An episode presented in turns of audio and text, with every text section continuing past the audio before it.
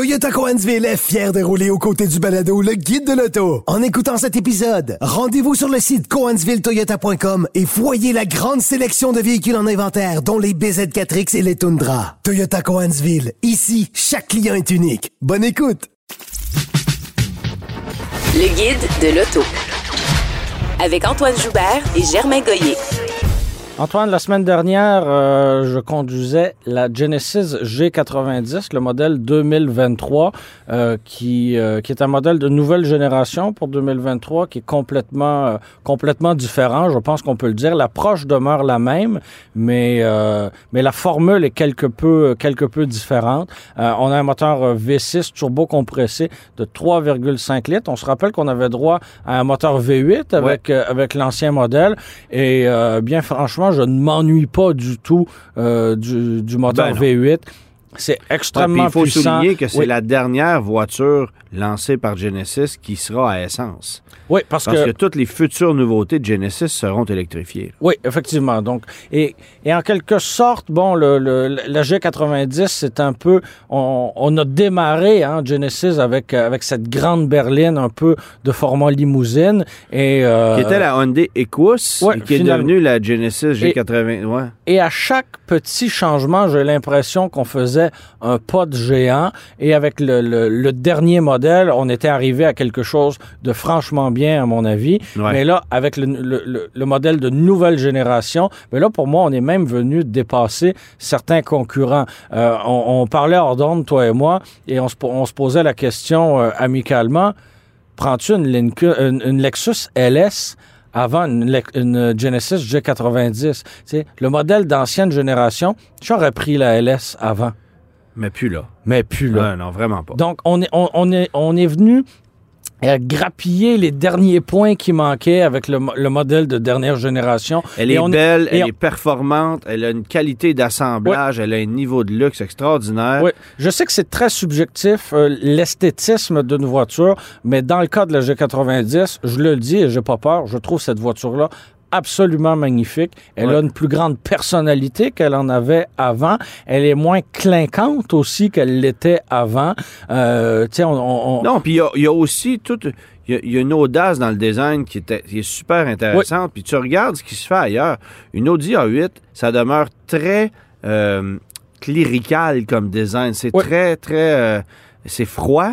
Euh, tu Puis on s'est- regardes. on s'est assis sur, nos- sur nos lauriers euh, dans, le cas, dans, dans le cas des concurrents, pour la plupart en tout cas. Ben, c'est Euh, pas ce que c'est- BMW a fait avec Non. la nouvelle série 7, mais c'est d'une laideur épouvantable. Ben, exa- exactement, C'est- c'est très, très laid. Mais, on, on- on peut revenir sur la Lexus LS. Bon, tu mentionnais la, la, la Audi A8. On n'a pas donné beaucoup d'amour à ces véhicules-là, je sais pas, moi, dans les dix dernières Non. années, là, alors que Genesis a continué d'y croire. Et là, ben, on Parce a... qu'il y a un marché qui est très fort pour eux du côté de la Corée Oui, aussi. et, et c'est ça, on le remarque pas nécessairement ici au Québec, au Canada, mais en Corée, c'est très important. Alors, j'ai beaucoup aimé cette voiture-là. Il y a quelques, quelques irritants que je veux quand même te mentionner. On a une espèce d'ouverture de porte automatisée. Donc, au, lieu d'avoir une poignée traditionnelle lorsque tu es assis à bord du véhicule, tu as un bouton qui permet d'ouvrir la porte et même chose pour, euh, pour refermer la porte. Est-ce Pour refermer la porte, tu t'appuies sur la pédale de frein puis elle se ferme. oui, c'est ça. Mais je te donne, je te donne le- une, situation euh, que, que j'ai vécue ce- ce- cette semaine. Euh, j'a- J'arrive au véhicule, je le démarre. Mais je veux ressortir tout de suite parce que je veux le déblayer, mais je voulais le démarrer pour que le véhicule se réchauffe. Ben là, la porte, on ne sait plus quoi en faire. Elle ne sait plus non plus. Est-ce qu'on avait vraiment besoin d'innover au chapitre des poignées de porte? Je- je- Ouais. L'idée sur papier est intéressante, mais ça n'apporte pas grand-chose de En plus. contrepartie, l'essieu arrière avec les quatre roues directionnelles, ça permet de faire des virages en U super serrés. Oui, c'est maniable. là. ça demeure un véhicule euh, maniable malgré son très grand format. J'ai été déçu par contre du rouage euh, de- de- des quatre roues motrices du véhicule. On sent qu'elle est euh, qu'elle est typée propulsion là, Ouais. bien sûr. Ben oui. Mais euh, j'ai trouvé que c'était long et lent euh, aux roues motrices avant, avant de, de, de récupérer, aux roues motrices avant, avant de récupérer un peu de traction. Euh, ça, ça patine longtemps à l'arrière avant d'envoyer un peu de jus à l'avant. Euh, Donc, un délai à ce niveau. Pas conduit la, la dernière A8, là, mais je peux comprendre que le système Quattro de Audi doit être drôlement plus efficace euh, euh, que, que ce système-là. Mais en même temps, la clientèle de cette voiture-là, elle est où? Ben, clairement Dans pas sud, dans le Grand Nord québécois. Ben non, ça, ça. ça, je te l'accorde.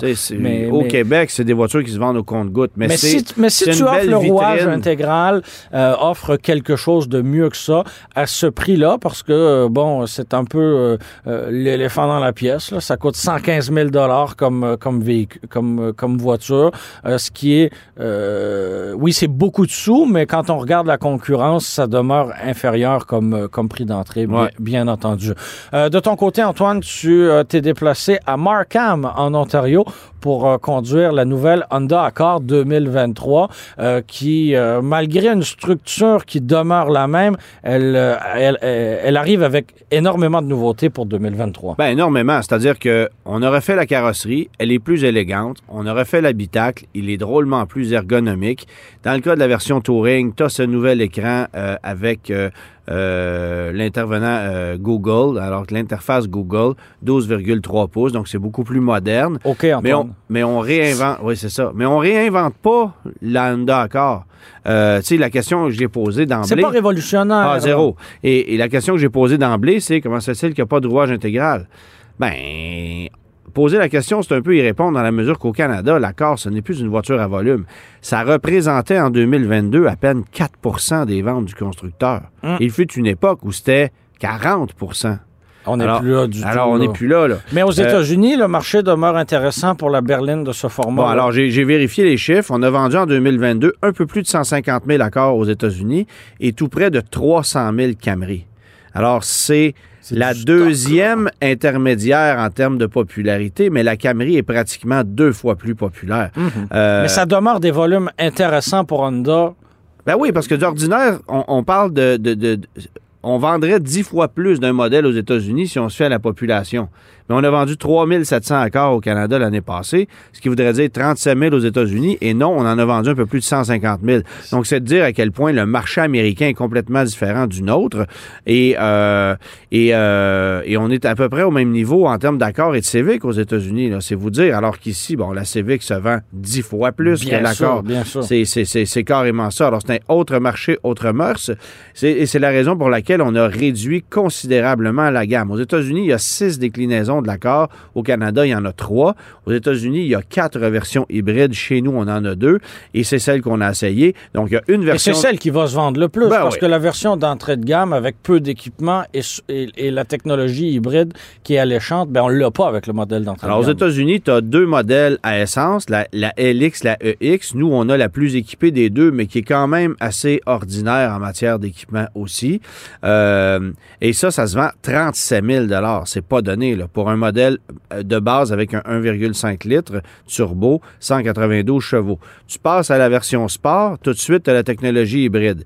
Ce que j'aime pas, c'est que aux États-Unis, on propose une version EXL hybride qui est dotée de roues de 17 pouces au lieu de roues de 19 pouces standard sur les hybrides au Canada. On sait que 19 pouces plus les routes du Québec en partant, c'est un problème. On sait aussi que des jantes plus grandes, ça impacte sur la consommation d'essence.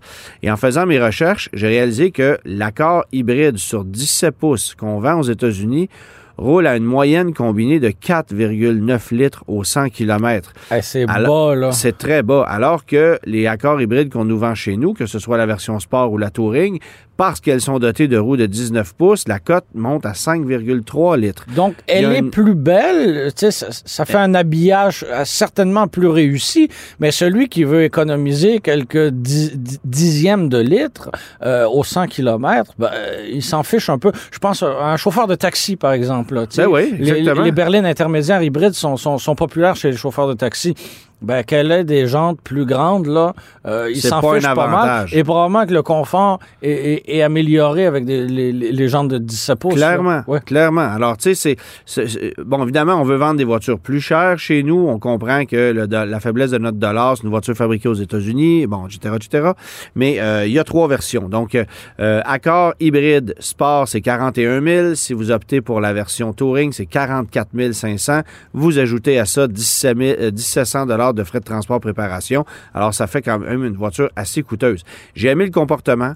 Euh, j'ai aimé euh, son rendement. Évidemment, la mécanique fait du bon travail.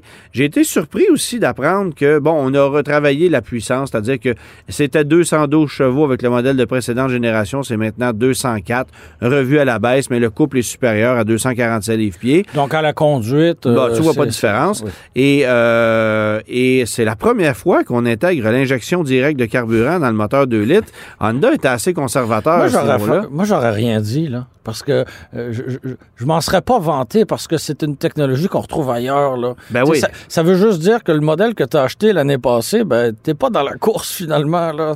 Mais en même temps, on a amélioré la consommation d'essence de 0,2 litres au 100 km par rapport au modèle de l'année passée, qui lui aussi euh, était doté de, de- de roues assez grandes parce que c'était les modèles les plus luxueux. Mais je retiens que une version hybride, en ce qui me concerne, rendu là, on devrait n'offrir que des hybrides au Canada avec une hybride d'entrée de gamme. C'est- pour moi ce qui serait intéressant. Honda estime qu'on va vendre plus de 50% d'accords dotés de la technologie hybride. En ce qui me concerne, je te dirais plus de 70. 60. Oui, il y a des gens qui vont acheter l'accord traditionnel encore un peu, mais rendu là, honnêtement, l'écart de prix, euh, l'équipement est plus intéressant. Il y a plusieurs facteurs qui font en sorte que j'irai vers l'hybride. Toujours pas d'hybride rechargeable. Euh, on s'en va pas à ce, à ce niveau-là non plus. Mais moi, j'ai l'impression que si on est capable de suffire à la demande avec la nouvelle accord plus belle, avec euh, l'hybride qui est mise en valeur, euh, avec une offre de couleurs et. Parce que bon, c'était pas le cas avant, là. Un accord hybride, on ne poussait pas ça. ben, zéro. C'était blanc ou gris. C'était, tu sais, puis ça coûtait une fortune. Bon, au- aujourd'hui aussi, ça coûte une fortune, mais, Mais tout coûte une fortune. tu sais. C'est ça. Comparativement au reste, au reste du segment, elle coûtait une fortune. Là, elle est ben, dans la moyenne haute, disons ça comme ben ça. non, elle est haute. Parce que Ouais. tu vois, j'ai fait la comparaison avec une Camry XLE hybride qui est la plus luxueuse des quatre versions hybrides de la Camry. Et on est quand même 2600 dollars plus cher que la Mais- plus luxueuse des Camry avec une Accord Touring. Mais parce que j'ai jeté un œil à tes notes, en location, ça se ressemble. Là. Oui, parce que le paiement, de- en location, ça. oui, mais en financement, tu as un avantage Ouais, chez ouais, Toyota. là. Il y a une question de taux, puis bon. Mais euh, non, non, c'est c'est une belle voiture, ça, ça va très bien. Puis c'est sûr que le coût de possession à long terme va être super faible. C'est une bonne auto, puis euh, c'est évolutif par rapport au modèle qu'on vient remplacer. On reste à voir si la clientèle va rester là, parce que, encore une fois, les ventes de berlines intermédiaires, euh, c'est Au Canada, pas- c'est en déclin. Hey, et je rajoute un petit détail. L'accord, elle a grossi. Elle est, elle est pratiquement 9 cm plus longue que l'ancien modèle, même si on a la même plateforme, même si on a le même empattement. Elle est 5 cm plus courte que la dernière Chevrolet Impala. C'est te dire à quel point on est rendu... L'intermédiaire est rendu pas mal pleine grandeur. du- là. Ah, c'est ça. Elle est, euh, c'est pas vrai. C'est pas la, c'est pas la dernière Chevrolet Impala. Excuse-moi, c'est une erreur que je viens de me faire. C'est, euh, elle est 5 cm plus courte que l'actuelle Dodge Charger. Ah, mon Dieu, OK. Alors, une Charger, c'est une voiture pleine grandeur. Oui. L'accord, on parle d'une intermédiaire et pourtant, il y a une poussière entre les deux voitures en termes de dimension. Donc, c'est vous dire à quel point c'est rendu une grosse voiture.